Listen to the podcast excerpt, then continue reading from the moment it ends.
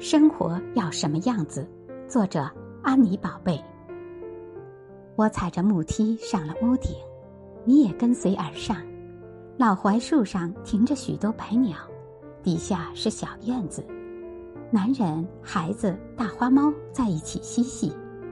破旧的老巷子穿过自行车的铃声，世间仿佛突然换了一种样子。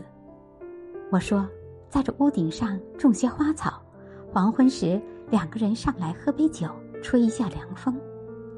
生活还能要什么样子？心所要的不是足够的多，而是足够的喜欢。从本质而言，人生而孤独，得到伴侣不是为了填充寂寞，或让对方充当令自己快乐的工具。